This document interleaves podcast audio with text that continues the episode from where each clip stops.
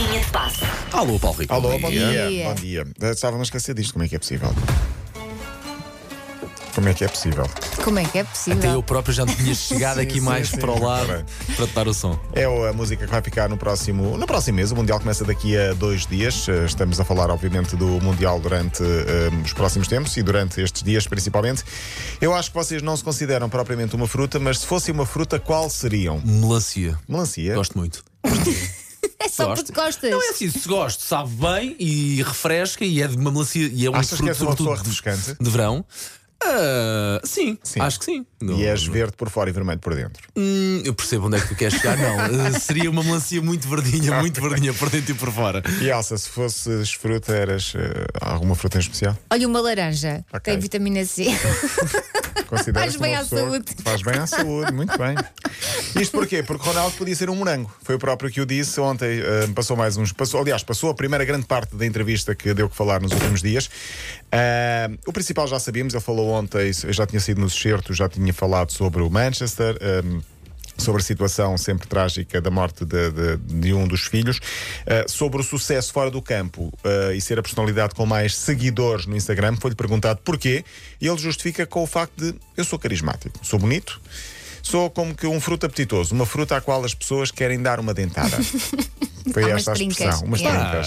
Pronto, cada um tem claro. A confiança que tem. Mas calma, sim, que ele foi dizendo: não sei, mas se calhar sua. Não é? Sim. Mas não sei. Mas qual fruta? E ele respondeu: morango. Claro. Pronto, muito bem. Então seria um morango.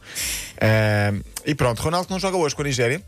Está com uma gastrite, como disse Fernando Santos. Um morango estragado. Mas há tempo no frigorífico, se calhar. Há 6:15 em Alvalade, ou 7:15, se quisermos. 18:45, casa cheia, frente à Nigéria, que não vai ao Mundial, é um jogo particular.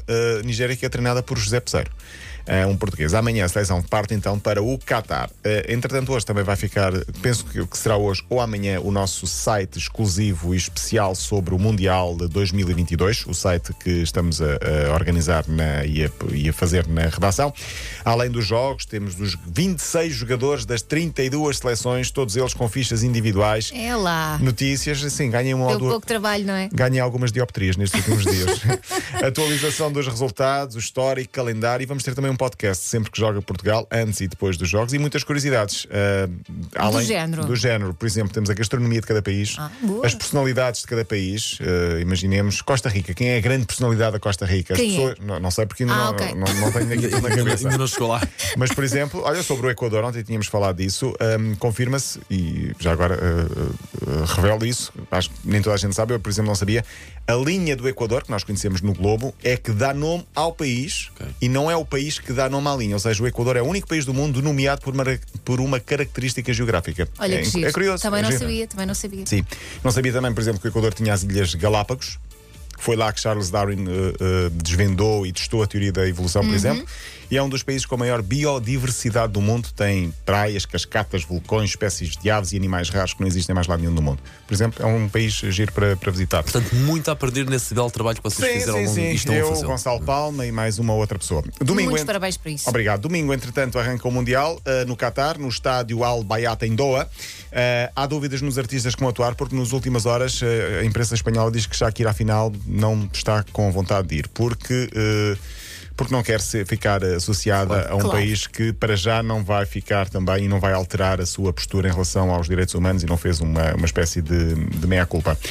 Sabe-se que vão BTS, Black Eyed Peas, Robbie Williams, Dua Lipa já recusou, Rod Stewart também já cancelou, e pronto, e basicamente é isso. Vamos esperar se vai ou não vai, para já é apenas uma possibilidade. Durante esta semana estamos a ouvir certos de momentos de Portugal épicos nos mundiais europeus. Hoje vamos ao Europeu 2004, momento em que Ricardo tira as luvas. Sim. Eu lembro disso. Para cardíacos, minha nossa. E Jorge Pastrelo, ao serviço da TSF na altura, relatou assim esse lance. É o Ricardo que vai marcar o penalti. É o Ricardo, guarda-redes. Ele pediu para marcar o penalti. Vai partir Ricardo. Atira Portugal! Portugal! Ai, Portugal! Não está. Portugal!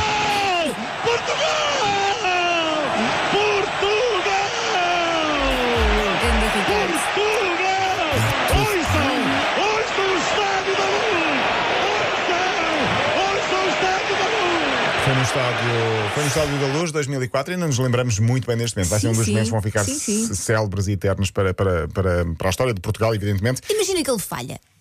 Ia, meu Deus. Se ele falhasse, ainda havia mais uma cidade. Era o penalti decisivo, é verdade. Mas ele já tinha defendido e depois marcou. E pronto, para fechar muito rapidamente, 20 segundos para ouvirmos o hino do Mundial 2018. Estamos a recordar os hinos dos últimos mundiais, as músicas que marcaram os últimos mundiais. Ouvimos 2010, 2014 e este era o 2018. Vocês provavelmente, aposto que não se lembram. Isto é muito carrinhos de choque, não é? Confesso que não. Fico triste por não me lembrar disto. Ficha não paga, não anda. Esta parte já te lembras, mais ou menos. Carrinhos de choque, mitos de Jamaica, não é? Como em tudo na vida, há gostos para tudo. É um bocado também por aí, não é? É isso, até amanhã então. Olha,